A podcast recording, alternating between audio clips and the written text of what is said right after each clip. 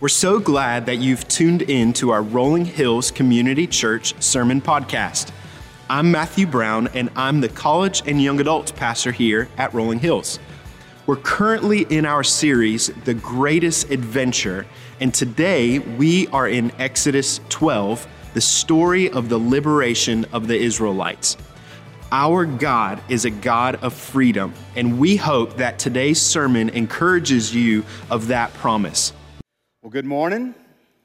Happy 4th of July. Looks like you're all ready to go. Who said food? Who's with me on the food side? Amen. Amen. You know, you know the food, if the, the people can be bad, but the food, it, it's got to be good, right? I mean, like, if the food's good, I can handle bad people, right? I mean, anybody else? Amen. Amen.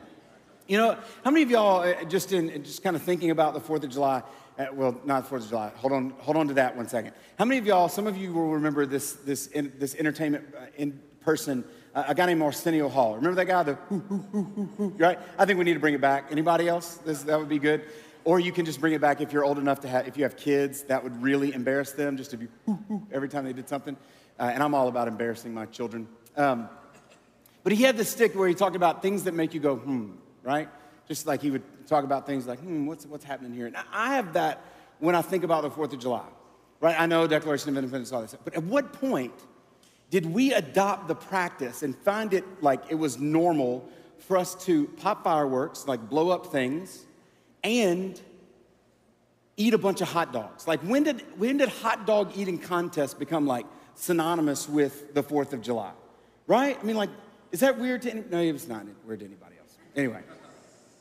Just a side note on the 4th of July, if you live in my neighborhood or around me, I want to thank you personally uh, because I, I, love the people in our, in, in our neighborhood who spend what seems like to be a whole year's income on fireworks.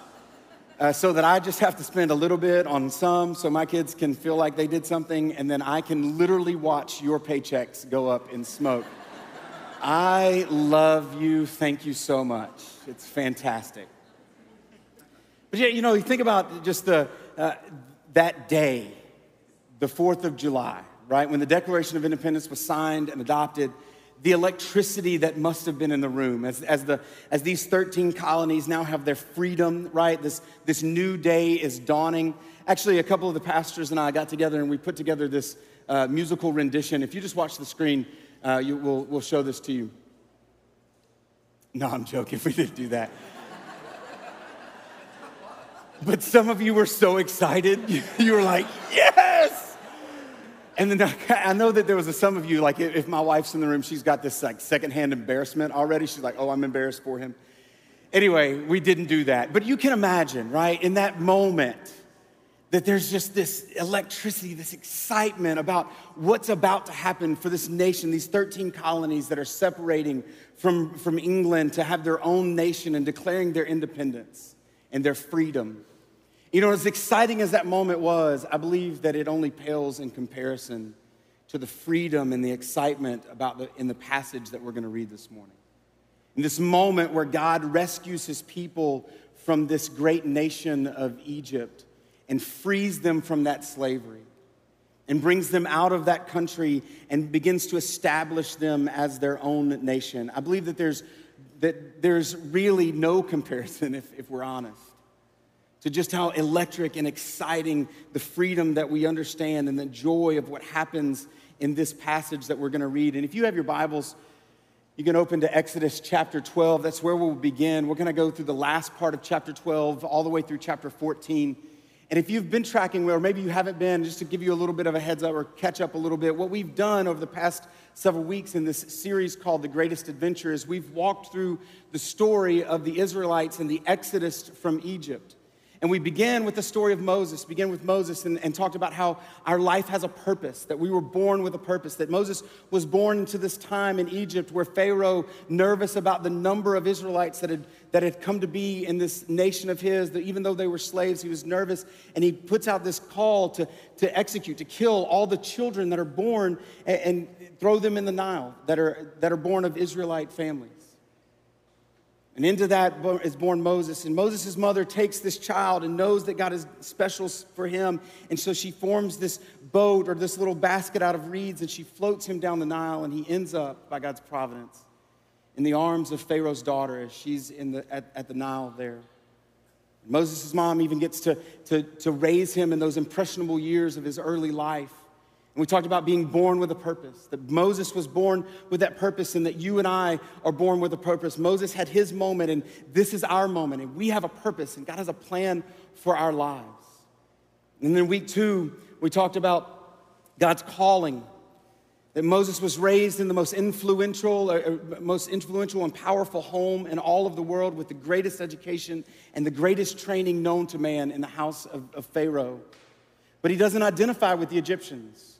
He doesn't ascribe to their worship of many gods. Rather, because of that impressionable time when his mom raised him, he identifies with the Israelites and the, and the reality that there's one true God. And, and, and he has this calling on his life. And after a, a, a, situation happens between him and some Egyptians, he flees and is in the wilderness. And he's in this moment realizing that God has a call on his life, but he's found himself in the, in the wilderness alone and far away from everything that he knows. Some of us may find ourselves in that same place where we feel like God's forgotten about us. And we talked about the reality that God has not forgotten, that God has a plan and a purpose. He's got a calling for our lives. And, and, and he, he flees to those places, but God had not forgotten about him. And God was preparing him for what he was preparing him for. And God's preparing you for what he's preparing you for, even though right now you may feel like you've been left alone and you're forgotten. You're not. God has a calling on your life. In week three, we talked about miracles happen what happens is, is God eh, shows up after 40 years in the wilderness. Eh, Moses, he meets Moses in a, in a bush and, he, and he, he tells Moses that he's going to go to Egypt and ask Pharaoh or tell Pharaoh to let his people go.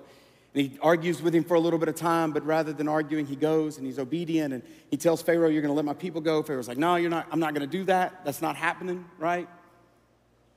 So God uses this moment to show the Egyptians and also the Israelite, his own Israelites, his own people, his power and his might, that he's powerful over all the little g gods that they worshiped in, in Egypt. And by showing that to the Israelites, they, he, he captures their hearts. And it's, for us, it's a reminder that God does great things. He can and he does great things, but not just to show off, but to show us that he is greater than any other gods, than any other idols, than any other things that we would put our faith in, to capture our hearts and our minds by his greatness. And then last week, we talked about the Passover. In this moment, this monumental moment, which was the last of the 10 plagues that God sends to the Israelites, sends to the Egyptians to get the attention of the Egyptians and the Israelites. He sends this, this Passover where in this moment, this, this would be passed down from generation to generation. And this is the, God's final act where, he would, where death would, would happen for all of the firstborn, a man, human and animal in all of the Egyptian households. But for the Israelites, the blood of the lamb would cover the doorpost, and death would pass over their homes. And in that moment, God spared the lives of his people because the lamb had taken the place and his blood was shed for them. And it would foreshadow for them. And as they celebrate year after year, it would be a foreshadowing of the sacrifice of Christ, the Lamb of God who would be sacrificed for us. His blood would be shed in our place, and so that death no longer has victory over us. It's incredible as they pass this down, and that's where we're going to pick up in Exodus chapter, chapter 12, verse 31. Before we do that, I want to invite you to pray with me just real quick before we open up God's word. Lord, we pray this morning that you would speak to us through your word, that you would remind us of your greatness, that you would teach us that you have freed us, just as you show us the freedom that you brought for the Israelites as they exited Egypt. God, we pray that we would have eyes to hear, eyes to see, and ears to hear, and that our hearts, hearts would be stirred and captured by your greatness and moved towards greater faith and love in you. It's in Christ's name. Amen. So, picking up in verse 31 of chapter 12, it says this that during the night, Pharaoh summoned Moses and Aaron, and he said, Up, leave my people. You and the Israelites, go and worship the Lord as you would request. Take the flocks and the herds, as you have said, and go, but also bless me. And so he tells them to leave, and the, and, and the Egyptians are urging the people to go. In verse 34, it says, So the people took the dough before the yeast had been added, and they carried it on their shoulders. in kneading troughs, wrapped in clothing. And the Israelites did as Moses asked, and they, they went to the Egyptians for art. They asked the Egyptians for articles of silver and gold and clothing, and the Lord made the Egyptians favorably disposed towards the people. And he gave them, and they gave them what they wanted or what they asked for, and so they plundered the Egyptians. The Israelites journeyed from Ramses to Succoth, and there were about 600,000 men on foot besides women and children. And so they leave, and it says that they were there for about 430 years before they exited. And, and in and the rest of the verses there, the rest of the 12 verses there, that he gives Moses and Aaron these instructions on how they're going to celebrate the Passover meal. And then we pick up in, in chapter 13. If you want to skip down to verse 8, or excuse me, starting in verse 1, it says this The Lord said to Moses, Consecrate to me every firstborn male. The first offspring of every womb among the Israelites belongs to me, whether human or animal. And if you jump down to verse 8, it says that, that this on that day, on the day that they consecrate these males, uh, firstborn of human or animal, that you should say to your, tell your sons, I do this because of what the Lord did for me when I came out of Egypt. This ordinance will be for you like a sign on your hand and a reminder on your forehead that this law of the Lord is to be on your lips, for the Lord brought you out of Egypt with a mighty hand. You might keep his ordinance at the appointed time of the year. And so God establishes for the people a rhythm, this rhythm of remembering, and tells Moses to give the Israelites these instructions on how to celebrate not only this, that, the, this moment where they would, they would consecrate the firstborn, but the Passover. And they would pass that on to generation to generation so that they don't forget. And then verse 17, it says, When Moses let the people go, God did not lead them on the road through the Philistine country though it was shorter, for God said if they face war, they might change their minds and turn again to Egypt. And so the Lord led them around the desert road towards the Red Sea, and the Israelites went up ready for battle.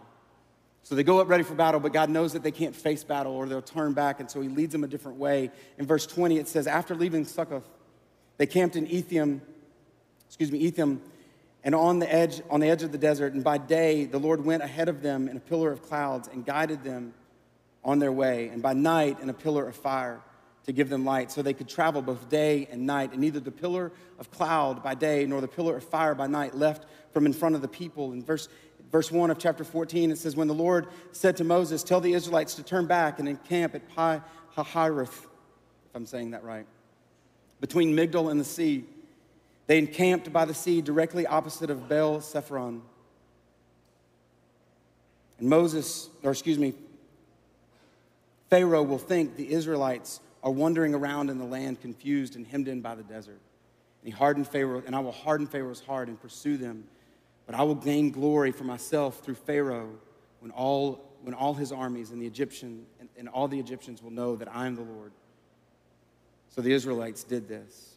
So that's exactly what happened. He moves them around to this place, and here comes Pharaoh and his army, and, and this greatest, most powerful army in all of the world is coming after them. And as this army approaches, the Israelites begin to complain and whine and ask, Hey, why did you bring us out here, right? But Moses responds to that, that to their complaining, and he says, He answered the people, Do not be afraid, stand firm, and you will see the deliverance of, that the Lord will bring to you today. The Egyptians that you see today will you will never see again. The Lord will fight for you. You need only be still. And the Lord said to Moses, Why are you crying out to me? Tell the Israelites to move and raise your, raise your staff and stretch out your hands over the sea and divide the waters and so the Israelites can go through on dry ground. He says it so many times dry ground, catch it. The water parts back and they walk on dry ground where there was once ocean. It's now a dry ground. And I will harden the hearts of the Egyptians, and they will come after you, and I will gain glory through Pharaoh and his armies and through his chariots and his horsemen. And the Egyptians will know that I am the Lord when I gain glory through Pharaoh and his chariots. And so this cloud moves from in front of them to behind them to, to protect them, to keep them from the, the Egyptians from pursuing them yet. And they go through, and he stretched out his hands and drove the sea back, and they walked through the sea as it divided. And on the other side, Pharaoh's armies, they begin to come after him, after the Egyptians, after the Israelites. And God said to them, Stretch out your hand over the seas, and the waters may flow back over the Egyptians, and the chariots and the horsemen. And so God follows the instructions, and the Israelites saw the mighty hand of the Lord, verse 31, displayed against the Egyptians. And the people feared the Lord, and put their trust in him and in Moses, his servant. God displays his power in freeing the Egyptian, freeing the Israelites from the Egyptians. And in the process, he captures their hearts. Their faith in him grows, and they're, they're in awe of his greatness and his might, and they put their trust in him. Isn't it incredible? that God gives us His word and the, and, the, and the narrative here of the freeing of His people so that we can know Him and know His power and His might in the ways that we get to understand. And if, as we look back over the passage, there's a handful of things that I want to make sure that we point out that maybe can be handlebars, truths that we can leave here with from this story that we've got in Scripture in chapters 12, 13, and 14. And what I pray is that these, these truths will stir our hearts in the same way that it stirred the Israelites that our faith in him would increase, that our eyes would be captured by his greatness and his power and his might, and that, and that our love and awe for him and our faith in him would increase as we work through these six truths that I believe will, are, are found in this passage. The first one is this that God is the one that frees his people. If you have your notes, you can take some notes here as we're working through this. God is the one that frees his people. Pastor Jeff said this last week as we worked through some of this passage in, in chapter 12, but it bears repeating. Like we should never get tired of remind, being reminded of this that it was freedom from Pharaoh was God's work. The Israelites didn't rescue themselves. They didn't one day decide, hey, we're leaving. Pharaoh, this is, this is, the time is up. It says 430 years. That's about what Abraham was told. So we're going to we're going to head out now. No, God did this. Moses didn't do it. Moses wasn't a great warrior. He didn't, he didn't lead them in some battle. God was the one that freed the people of Israel from Pharaoh. Not only was it God's work to free them, the people from Pharaoh, it's God's work to free, free us from our sin. That freedom from our sin is God's work. That you and I have nothing to do. It's key for us that, that it's only through the life, death, and resurrection of Christ Jesus that, that God's own Son, that we experience life and freedom. It's God's work that frees us. It was His grace that freed us. We didn't accomplish it for ourselves. And maybe this morning, this, this is the only thing that you're here to hear. Because you've not put your faith in Jesus. Maybe you've not come to that place, and what you're doing is trying to figure out how you can, fig- you can rescue yourselves from this place that you've found yourself in where you're captive to, to sin or to some, some addiction or to some problem. And, and you're like, I, once I figure it out, I'll be free. And listen, what I'm telling you is you can't. God can, God did. And He's inviting you into that. I don't want to pass up an opportunity that if you need to put your faith in Jesus, he tells us very clearly that, that if you find yourself in that, this place, that he frees us from that enslavement to our sin. That if we repent and confess that he is Lord, believe in our hearts that God raised him from the dead, scripture tells us that we'll be saved. And if that's you this morning, and I want you to know that as we conclude the service, I would love to have a conversation with you about what it means to trust Jesus and to have a relationship with him and experience the freedom that He's promised. Because it's Him who frees you, not you. We had nothing to do with it. Second thing in this passage that I, that, that I believe is, is important for us to see is that God provides for His people. God is the one that provides for His people. You see, everything, everything that the Israelites needed for the place that God was taking them was provided for, was provided by the God who freed them. Everything that the Israelites needed for the place that God was taking them was provided by the God who freed them. Catch that. God frees his people, and then he provides everything that they need for the places that he's going to take them. You can see it. What's awesome is that he tells, he tells Moses when he meets him at the burning bush that this is what he's going to do. He's going to provide for them. But even before that, in Genesis, if you go all the way back to the beginning of God saying, I'm going to make a great nation out of you, Abraham, he says this in Genesis chapter 15, verse 14. He tells Abraham, But I will punish the nation that they serve as slaves, the people that I'm going to make you into. Years and years and years and years from now, I will punish the people, the nation that they serve as slaves, and, I, and afterwards they will come out with great possession. This isn't in your notes, but you need to write it down. That God has a plan to provide your needs before you ever knew that you needed them. That God has a plan to provide your needs before you ever knew that you needed them. That there's gonna be things that you face in the next year, in the next five years, in the next 10 years of your life. And God already has a plan for how He's going to provide for those needs that you're not even ready to know that you need them yet. Some of you are riddled with anxiety about the future, and I'm telling you that God already has a plan for that. And I'm not making it up, it's in Scripture, it's so clear. Provision doesn't just end in providing for them the, the gold and the silver and the clothing that they would, li- that they would need to, to walk out of there. That they would need to build the temple and for the journey that they would be on. And second, he provides by saying, by God makes, he provides by making a way where there was no way. And you've probably heard that phrase before but God's providing for the people of Israel by making a way where there was not a way, or maybe rephrasing, He was making a way where they didn't see a way yet.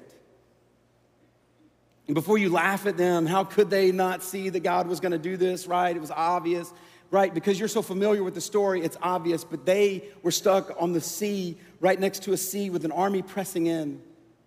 And, and, to be truthful, if we really take this in, how many times do we freak out because we can't see right now where the Lord has already prepared a way for us because we're blinded by the problems that we're facing. See, God takes us to places where we learn to rely on Him more than we rely on ourselves. God, on purpose, takes us to places where we learn to rely on Him more than we rely on ourselves. I can't tell you how many times this is the truth in my own life. I can't tell you how many, how many times I have conversations with individuals where this is what happens and theirs, where God is literally putting you in a place beyond what you can handle. It never says in Scripture that God is not going to give you more than you can handle. The Israelites were given right here more than they could handle. He takes them to places beyond what they can handle to show them or to teach them to rely on Him because He can handle it even when we can't. He can handle it even when we can't. The path through the middle of the sea on that dry ground was never a mystery to him. The Lord could see what they could not even imagine was there for them. The Lord already knew where that path was. When He put them at the sea, He already knew where they were going. They couldn't have even imagined it, but we say it, I think, every week. We worship a God who does more than we can ask or imagine. Amen? That's what he does for the Israelites. And I'm confident that I'm not the only one in this room that needs to hear this truth that right now you're, you're set in with a, a problem too big for you to understand on one side and an enemy pressing in on the other. And what I'm telling you is that God already has a way through there. What he wants more than anything is for you to learn to rely on him more than you rely on him, more than you rely on yourself. He says, maybe what you and I both need to hear is these words from Moses that he tells the people as they're freaking out Do not be afraid. Stand firm. And you will see the deliverance the Lord will bring to you today. The Egyptians that you see today, you will never see again. Stand firm. The problem and an enemy pressing in, stand firm because a God that we trust already has a way through the sea where we're, where we're, that we're standing against. The fourth thing that I, that I think is, is important for us to see is that God is present with his people. I love this. It's so important for me as I've read this story a thousand times uh, that, that the truth that God is present with his people. He didn't take them out of Egypt and leave them alone right? God doesn't leave them alone but he was with them by day and by night. He doesn't he doesn't ask he doesn't rescue them and then say all right figure it out on your own. I'm out. I'm going back to, to heaven and i'm just going to watch from up there. No he's present with them. It says by a cloud by day and a pillar of fire by night he frees them and he doesn't leave them alone to figure it out. He's with his people. He's a shelter a refuge a hiding place a constant help for them and for us. You're like, T, it would be really good if I could have a cloud by day and a pillar of fire by night. Like, I know, I get it. But you have the Holy Spirit inside of you. The life of Jesus taking up residence in you, and He's with you by day and by night. He never leaves us. Jesus tells us, his disciples, on the eve before he ascends to heaven, he promises that he'll never leave us. He says, I'm going to send the helper to be with you, and he's in you. He provides that presence. Never leaves us. He, pre, he, he's, he doesn't abandon us when he rescues us from our sin. Isaiah says, the, the prophet Isaiah says this that even when you pass through the waters, I will be with you. King David cries out and declares that where can I go from your presence? And maybe we just need to be reminded this morning that he's here, that he doesn't leave us alone. And not only is he present, but he's near. You breathe in this truth that he's near to us. I remember uh, a number of, right after I started here, sitting around the tables on a Monday as we were praying through all of the cards that we receive on Sundays, as, as you guys give us those, those prayer requests, we pray through those on Monday mornings. One of, the, one of our pastors prayed, and she said, God, would you let them know your nearness? And I, it's just stuck with me. Because I know presence, but nearness seems different. I mean, I've been in a presence of lots of people that had no idea I was there. The day I met Rebecca, I was in her presence. She had no idea I existed. I was trying. Plenty of us sit in rooms and we're present with each other, but we're not near because we're staring at our phones all the time, scrolling through Instagram, being mad about what we don't have. He's near to us. He's not just in the room, he's near. And he knows our needs asking us to come. Listen to what Jesus says. Maybe you need to hear this as much as I do today. It says, Come to me, all ye who are weary and burdened, and I will give you rest. Take my yoke upon you and learn from me, and I be, for I'm gentle and humble at heart. And you will find rest for your souls. Maybe you just need to know that He's near. Fourth truth See it as a plan for his people. Just know this that Jesus, that God doesn't rescue them and is like, all right, now we've got you out. What are we going to do next? And he gets to the Red Sea and he's like, ooh, Red Sea, mm, Egypt. I don't, I don't really know what to do now. Uh, I guess I'll do this. He has a plan from the very beginning, and he has a plan for you and I. Now, God's plan doesn't always make sense. And sometimes we may struggle to understand it. I mean, you think about this. Pharaoh is looking at this Egyptian, uh, he's looking at these Israelites as they wander around in the desert, and from his, his point of view, they are lost and confused. But they're exactly where God wants them to be. God has a plan, but that plan doesn't always make sense. Certainly not to our culture, certainly not to some of our friends and our family. But obedience to Him is way better than making sure they understand the plan. I mean, our culture says, why don't you just move in with your boyfriend? Why don't you just move in with your girlfriend? You love each other. It doesn't make sense to our culture to walk the way that God calls us to walk. It may look like we're confused. You say, God, I'm gonna, I'm gonna respond to this calling on my life to walk into ministry, and your friends and your family, they have a plan for you too, but God's plan is better. And I promise that walking on the side, walking in the desert, looking like you're confused to Pharaoh is way better in that moment because they're exactly where God has them to be. Maybe it doesn't make sense to you, it didn't to the, to the Israelites. Maybe in that moment, God's plan doesn't make sense to you, and you're asking Moses the same way, you're asking the Lord the same way the Israelites were asking Moses, Why did you bring us here? Was it because there wasn't enough graves over there? Was it because I, you just wanted to make a fool out of me? And God's like, no, I have a plan for your life. And just because it doesn't make sense to you right now doesn't mean that it's not the perfect plan. He has a plan, it doesn't make sense. But what He's always doing, what God is always doing, is working for our good and His glory. What He's always doing is working for our good and His glory. God's plan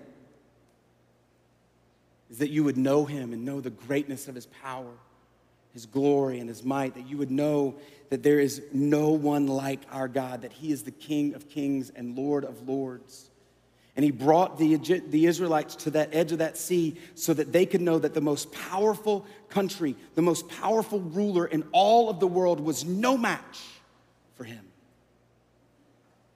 So that their faith in him would grow and their love for him would grow because He loves us. He desires that our love and our faith in Him would grow. More than a particular place that He's taking you, what God wants is that our minds, our hearts, and our minds would be in awe of Him. We would be captured by His goodness and His glory. The fifth thing that, that, I, that is in this passage, I believe that we need to see is that God protects His people. God protects His people. You see, the enemy draws near the enemy will draw near, but God will always fight for us. God protects his people. The enemy draws near, but God always, God always fights for us. That's what he says. The Lord will fight for you. You need only be still. Let's be honest, the Israelites had no chance against this army, even on their best day. Even with all the weapons that they carried out, thinking they were great, they had no chance. And you and I have no chance against the enemy that seeks to kill, steal, and destroy our peace and our joy and the life that Christ has given us. We need Jesus desperately. Now, even though the enemy draws near, he fights for us. He's the good shepherd that lays down his life for us. He's the good shepherd who is who's standing at the gate and keeping the enemy from us. He's the one who protects us. And I know that all of us need to hear this this morning that he's powerful and strong, and, that, and listen, nothing can separate us from his love.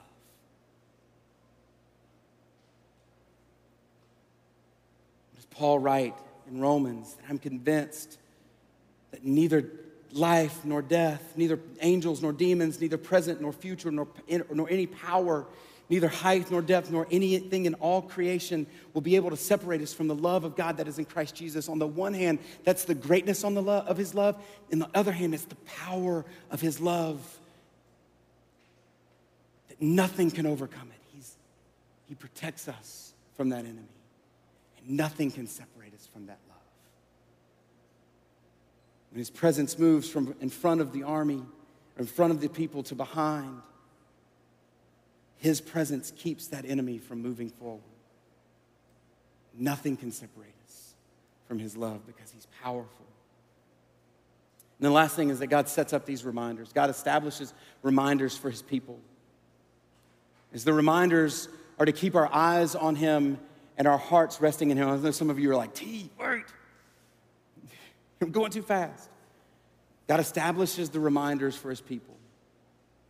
The reminders are to keep our eyes on Him and our hearts resting in Him. He tells the people, he knows that we're prone to wonder, and so he wants to bring us back again and again to be captured in awe by the wonder of his might and his power.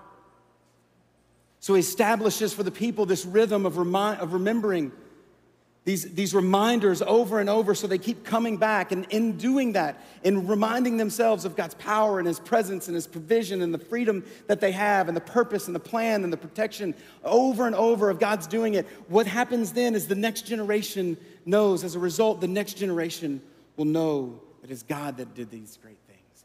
They will know that it is His grace that frees us that it was His grace and greatness that provides for us, that it's His presence that's with us, that it's His purpose that's for our lives, that's greater than any other purpose. He protects us, He's present with us. We pass that down to them. He establishes these reminders so the next generation will know that it's not just my story of what God did, but it's your story it's not just your grandparents' salvation, it's He rescues you He invites us into this story. The story of the, Egypt, the, the Israelites being freed from Egypt is my story of being freed from Egypt. And I pass that down to my children to know that they can be a part of this great story of God rescuing his people if they put their faith in him and find their hope in him. As we said just a second ago, if you've not done that this morning, if you've not put your faith in Jesus, I would love to have a conversation with you about what it means to trust Christ and have a relationship with Him. For some of us, it's this morning is just about renewing that, our, renewing our hearts and renewing our faith and our love for Christ as we see His greatness and His beauty and His majesty and His power to free the people of Israel, to free us from our sin, to protect us and provide for we're going to close just a moment of, of response.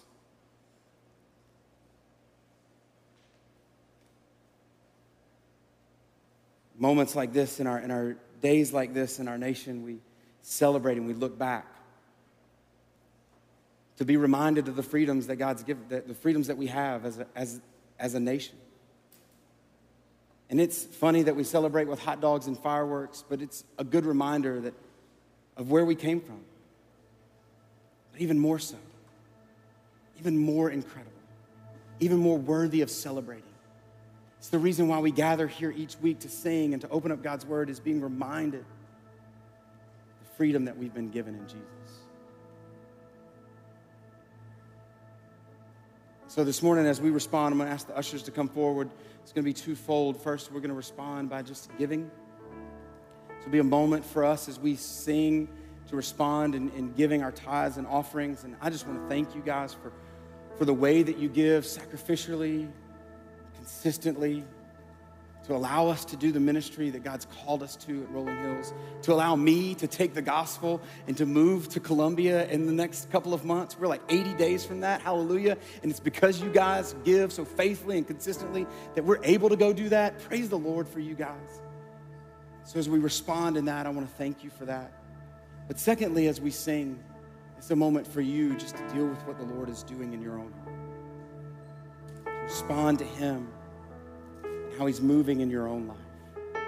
So I'd invite you to pray with me, and then we're going to sing and respond through our giving and however you need to respond.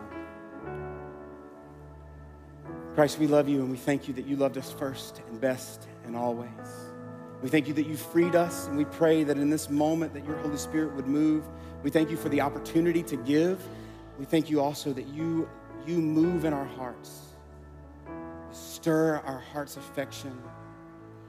You draw our mind's attention to you, and you increase our faith as we are reminded of your freedom, your presence, and your power, your plan, and the purpose that you have for our lives. It's in Christ's strong name that we pray. Thanks for listening to our Rolling Hills Sermon Podcast, part of the Rolling Hills Podcast Network, where you can find podcasts like Making History Parenting Podcast, Men's Leadership Network, Rolling Hills Women's As You Go podcast, and more. If you want to learn more about what's going on in the life of Rolling Hills, download our Rolling Hills app or visit our website at rollinghills.church. From there, you can follow us on Instagram and Facebook to stay up to date on what's happening and ways you can connect. We're thankful for you.